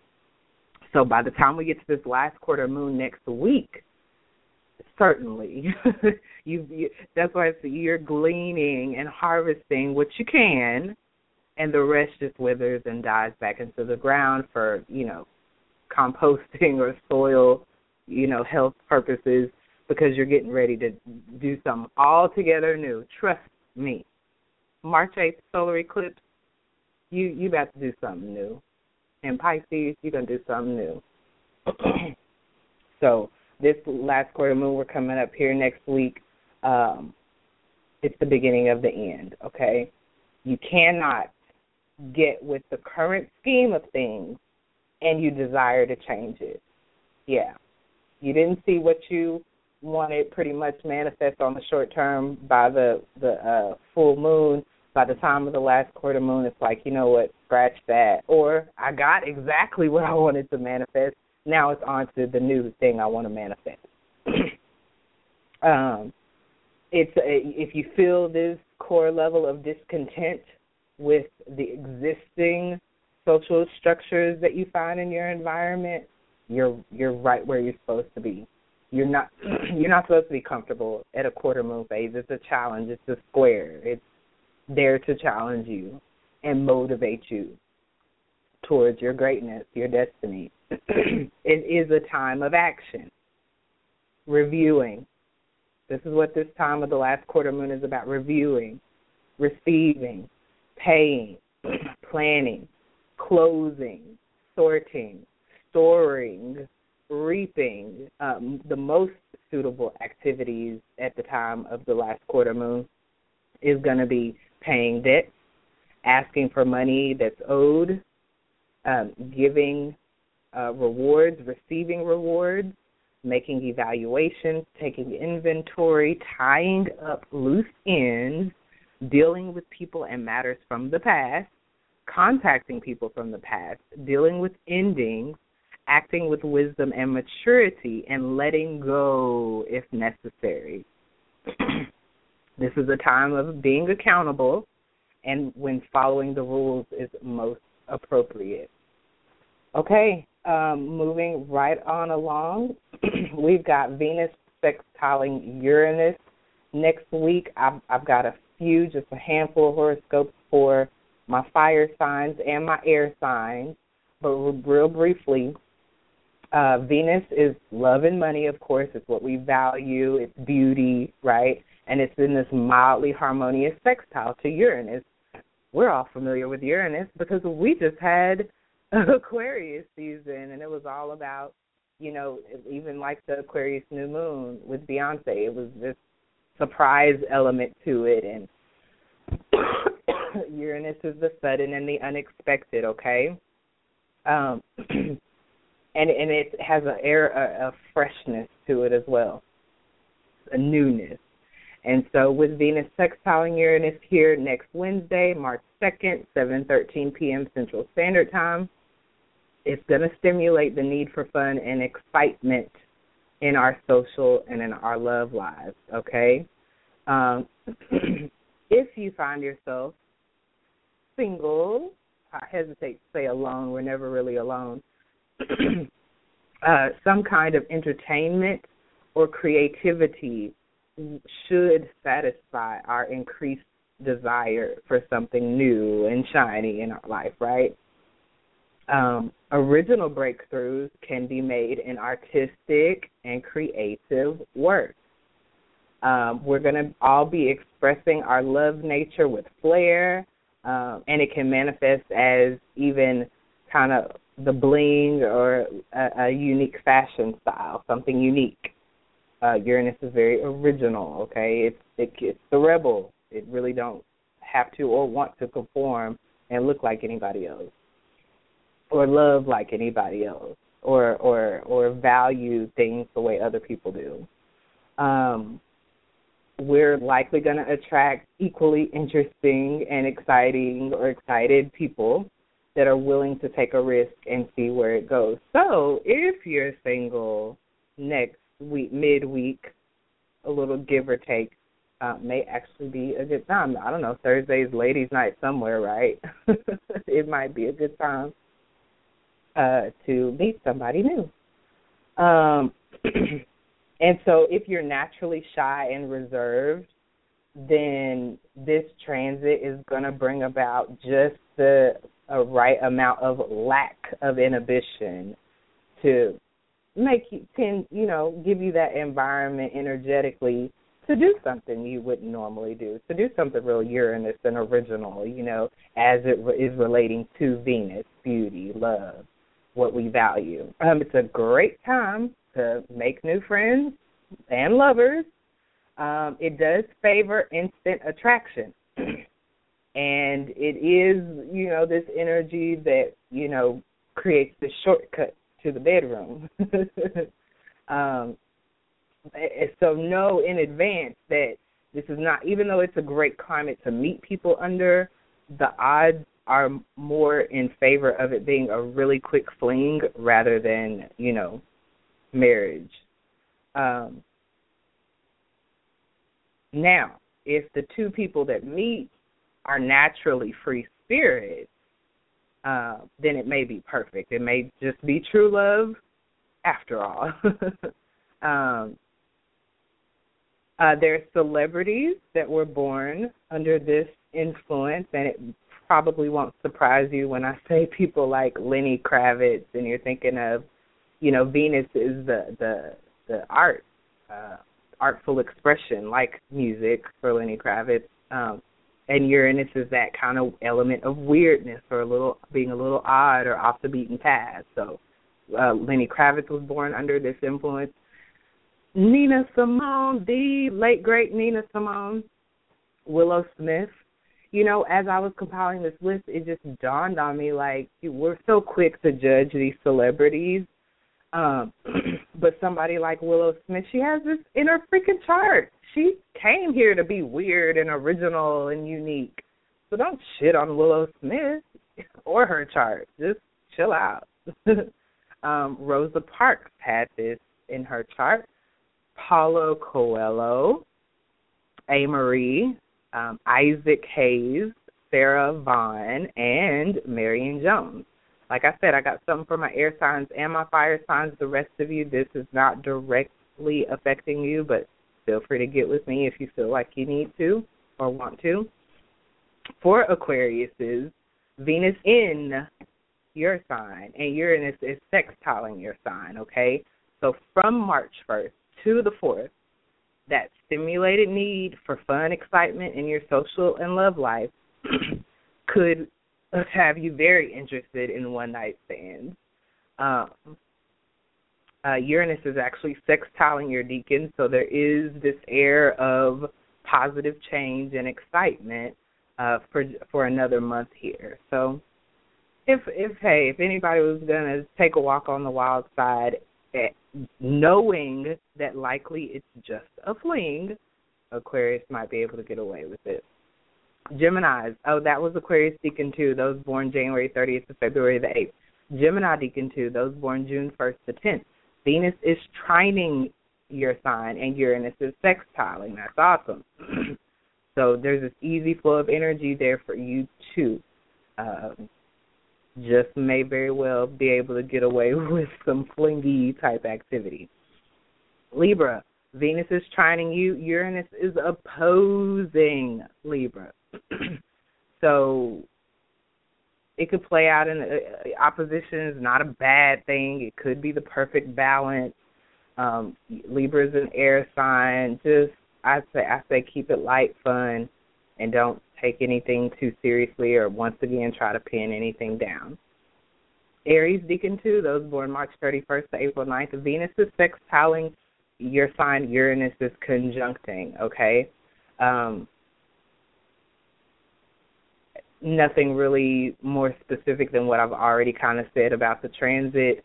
Um, yeah, y'all have been dealing with the Uranus conjunction for quite a while, and Venus sextile is a very um, harmonious flow of energy, so should be all good.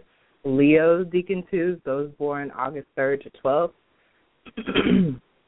uh, Uranus is actually trining your Decan Leo, okay, until April of this year. And that continues to allow you, Leo Decan 2s, to make very important changes in your life without the usual disruption that big change can often bring. So the simple fact that Uranus trining you guys, Leo, um, with Venus opposing, it just watch out for excess is all I would really mention to my dear Leos. And for lastly, for my Sagittariuses, Decan 2, those born December 2nd to 11th. Another really harmonious flow of energy. Uranus is trining you guys, Venus sextile. Um, once again, like Leo, you're able, you've been able to make when Uranus type stuff has been happening, like with me last week. It doesn't. granted, I'm still dealing with a little residual, uh, just feeling under the weather from something unexpected and sudden happening in a way that I just would never have guessed. Um, and the stress that kind of came along with that, that kind of put my immune system down. I started snorting and coughing and having to really take care of myself uh, to make sure I don't get any worse. uh, it could have been worse, is what I'm saying. I'm saying that to say that Uranus trining Sag and Leo right now is making change a lot more palatable, a lot more bearable, a lot easier than it could be for many others. Cancer, Capricorn, Virgo, Taurus, Scorpio, Pisces um, just don't have anything for you on this one. Get with me if you have concerns. Wednesday, March 2nd, 8:55 p.m. Central Standard Time, the moon sextiles Mercury, throws the moon in void status for 7 hours, okay? That's at the end of the evening um, should really get some great rest and sleep that night. It should be more peaceful and avoid moon. Um, finish finishing stuff up, looking for lost items, all things to do. Uh, it being a Wednesday evening, I'm not really worried about anybody having a job interview or uh, definitely if it is ladies' night somewhere and you're getting in on this good Venus sextile Uranus energy, you know, you can't help when you meet somebody, but just know once again that this is the climate you're meeting them under. a Venus sextile Uranus plus a void moon. So once again, anything getting initiated under a void moon, likely nothing will come of it. Which bodes even better for a fling or a one night stand because likely nothing's going to come of it anyway, but um, even more so if it happens under a void moon. After that, we've got Thursday, March the 3rd, 4:01 a.m. The moon finally gets out of void from being in Sag and goes into Capricorn. I feel like when the moon makes these ingresses, especially like from a fire sign, fiery, passionate, energetic energy like Sag into Earth sign. know, I think of like the ingress from Aries to Taurus or um from uh Leo even to Virgo, but mm, yeah, it could be that way too. But these fire signs precede these earth signs and it's it feels like it significantly slows down. So when, Thursday, uh, early rising 4:01 a.m. when the moon enters Capricorn, we definitely could be more emotionally satisfied to be serious. Okay, Capricorn wants to work, and so it's gonna be harder to just like hang out. It's so not gonna be Moon and Sag anymore. Trust me. We want to feel productive. Um, uh, we want to feel productive on something that has substance.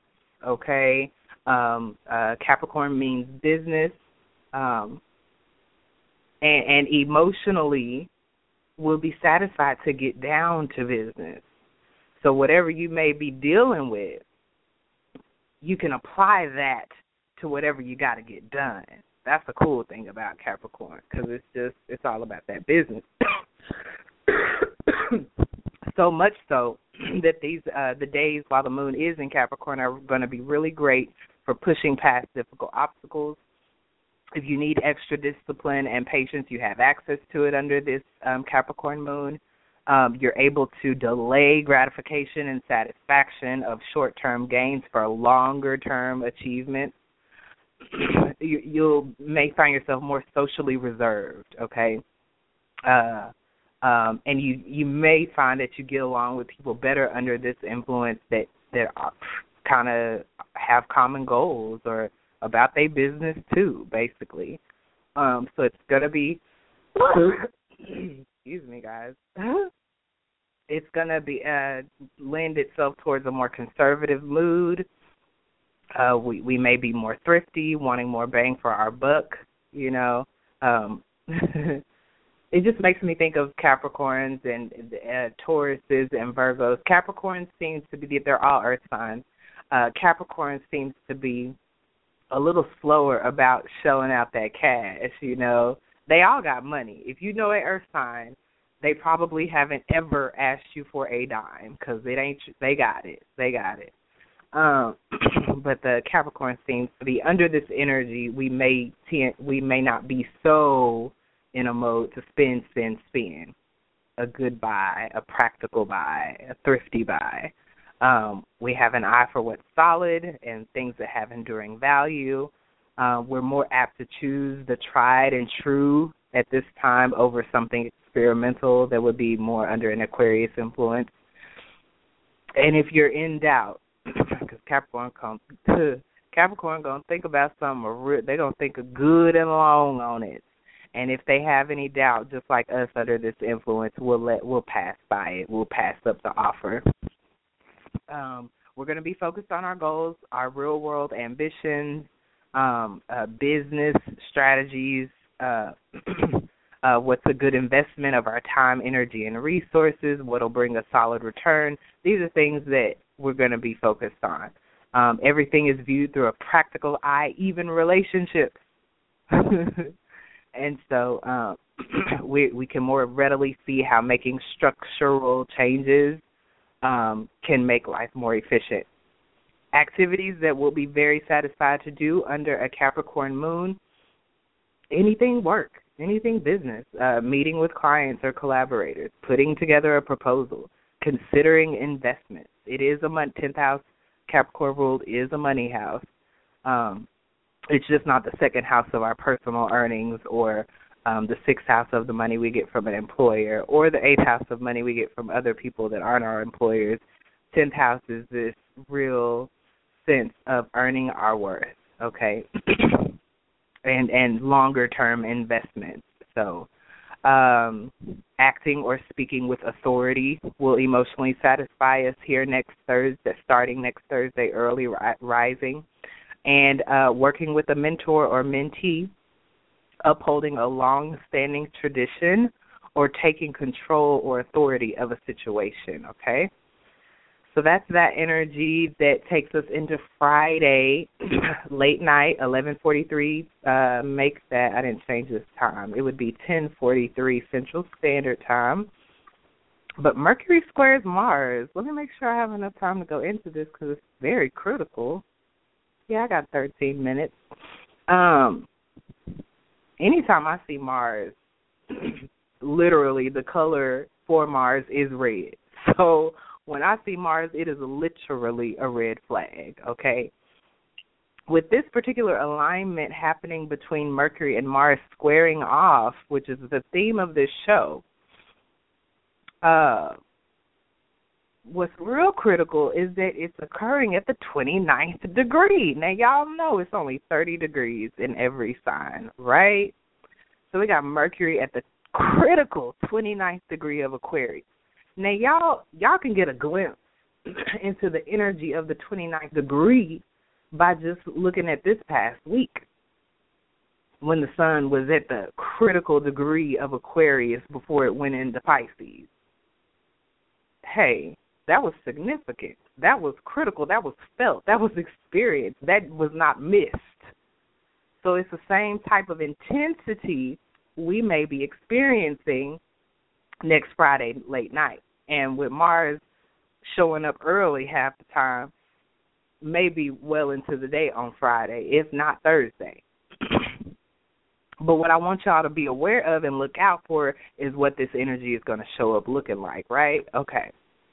It's going to be intense. It's at that 29th degree, but it's already intense just by the uh, fact that Mercury and Mars are squaring off. Whenever Mercury and Mars square off, you want to look out for rushed thinking. Mars moves quick. I just told y'all it'll come early on you. So you want to look out for jumping to conclusions. Having a short temper is not going to serve you under Mercury square Mars. It's just going to get you into trouble. Being aggressive, you might want to tone that down here around the end of next week. It might get you into trouble. You don't want to rush into making a decision around this time and you could easily say the wrong thing. okay? And all of that can lead to disagreements, arguments, and even open hostility and violence, okay? That's what you don't want. Um, personal relationships can easily suffer, but other areas of, of life can be equally problematic, okay? Keep this in mind when you're interacting with other people next week key is to listen carefully. What argument are you going to get into with somebody if you're doing the listening and letting them run off at the mouth? Let them go. Listen carefully. And when you are ready to speak, think twice, not once, because that may not be enough to slow you down. think twice before you finally do say something here at the end of next week, okay? We're all uh, likely to be irritable, touchy, and and those around us as well. And that'll make them more assertive if they sense that in, in and around us. Um, if you can, postpone any important decision making. You see what I'm saying about this not necessarily being the best time to have this all important meeting with somebody that you already have like a sensitivity towards, this ain't it. Y'all might want to postpone that. Um, entering into nego. This is not the climate to be entering into negotiations with somebody. Okay, if you can't avoid it and you have to have this all important meeting, make this all important decision, or negotiate something, include and involve professional help or guidance, okay? Be it business or legal that you just can't skip or postpone. Call on the assistance of a professional, period. Um, if you have to study or have paperwork you've got to do, it could suffer around this time because that mental Mercury squaring off with fiery, aggressive Mars uh, is going to cause the jumpiness and the unsettled nature in us all potentially. Um, and you can't really bury these frustrations or smother this high energy. Okay, that's probably not going to work. So what you've got to do is get constructive. Mars want to do something. I don't give a damn. Mars wants to do. That's why it comes early because it's ready to do something. and since the fire is squaring off with this mental energy, um, you could really uh, allow that to drive you into something constructive and safe. Whenever Mars is around, I need y'all to pay attention to sharp objects. Don't don't sit up having no fiery, passionate conversation with somebody with a pair of scissors on the table. watch out for sharp objects. Watch watch out for fire, the fiery energy.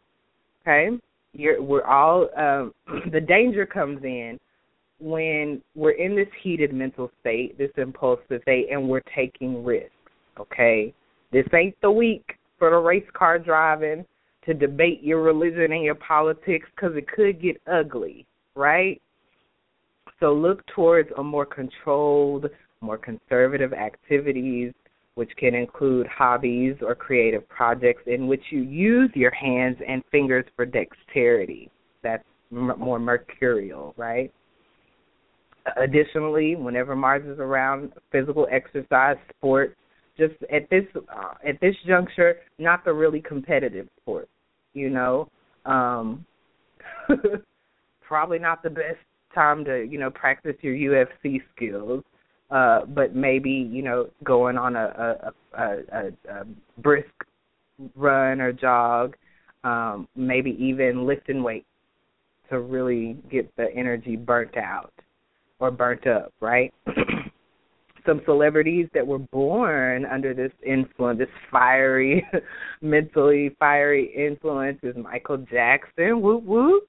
I say Tina Turner, Lisa Lopes, Aretha Franklin, Charlie Parker, Little Richard, and Sarah Vaughan. Uh, let's see here. I'm running low on time got six minutes left. I think I will go ahead and do the horoscopes for these. Everybody doesn't have one, but I want to make sure if you do, we hit it up. Actually, I, no, Capricorn, Libra, and Cancer doesn't seem to be impacting y'all so directly, so I'll read for the others. Aquarius, Decan 3, those born February 9th to 18th. From March 3rd to 6th, represents a breaking point or culmination of your recent troubles, okay? Um, so all the things that I've been telling everybody to look out for, you definitely want to look out for it. You do not want to be caught in a hostile situation. Mercury's in your decan up until March 5th, okay? It'll be moving out of Aquarius and going into Pisces pretty soon, but it's still there in your decan. And that has been and will continue through the fifth to enhance your ability to set goals um, because of the increased mental abilities. Planning is favored um, because you've got a positive outlook and good judgment skills. All communication should go well for you, and you can expect to have you probably very well have been since February 27th, but and continue to be fairly busy with appointments, phone calls, meetings, um, and it's a good time to apply for a new job. Okay, Aquarius, um, negotiate a better deal or to sign a contract.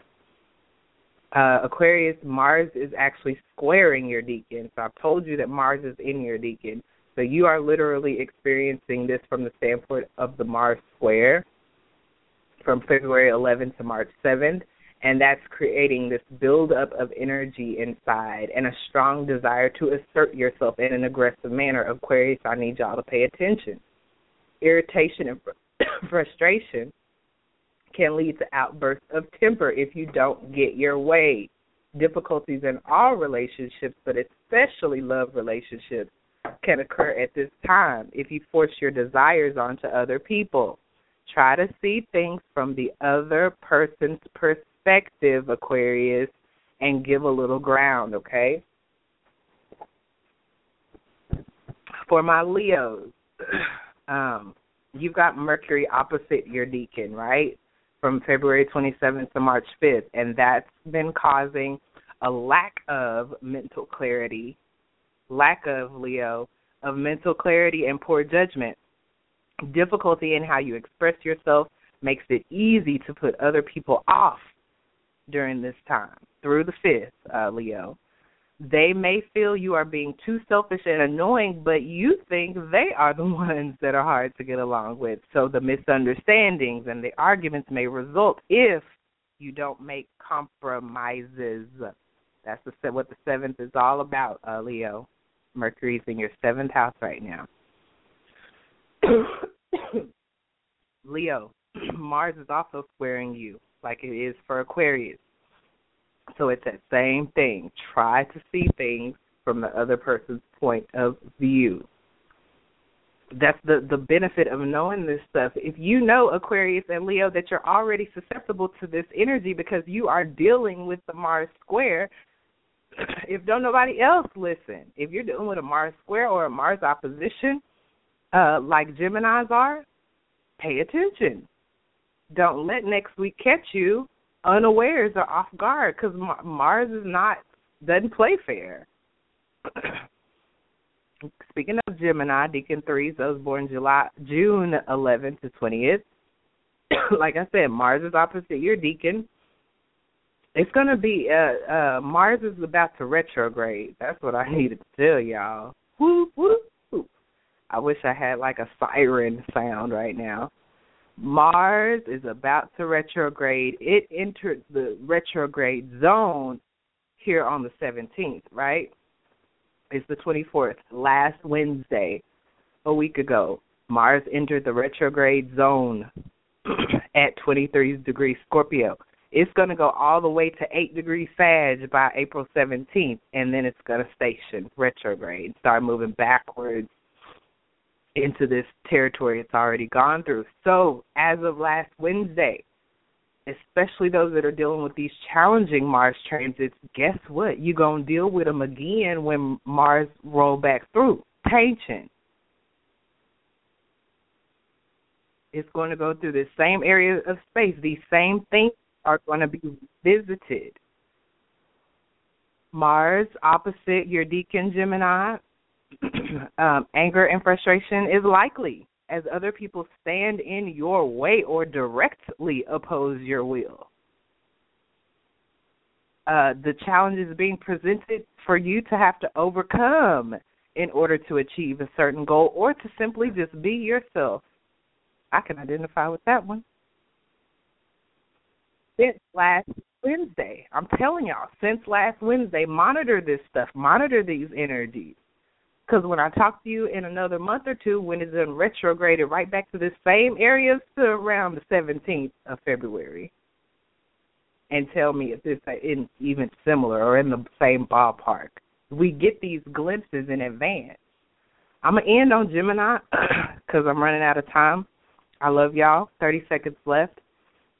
Uh, please check out if you are so inclined in the episode information, the link for the Astro Love Gift. If you want to get in on this promotional rate for the monthly transit report and weekly consultations, the subscribe button right below that is where you would do that at. Um, stay, stay, stay closely connected to my astrology coach. And we will be back live and in full effect next week, y'all. Get at me, Gmail me. Peace.